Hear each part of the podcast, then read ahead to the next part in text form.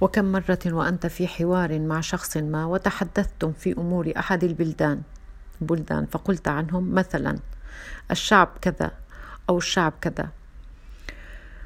ولم يدر في بالك أنك ستقف خصما لهم فردا فردا لكل أولئك الشعوب أمام الله يوم القيامة؟ بأن شملتهم بغيبتك أو بقذفك أو بشتمك وأنت لا تعرفهم.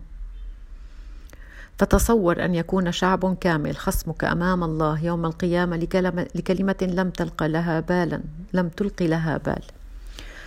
فانظر يرعاك الله كم خصيما سيأتي يوم القيامة ليقتص منك ويأخذ من حسناتك فإن غضبت وزل لسانك وشتمت أحدا أو قذفته فعاجل بالاستغفار لك. ثم له وقل اللهم اغفر لي ولأخي وادع له ولأهله فإن الحسنات يذهبن السيئات واستغفر وتب إلى الله.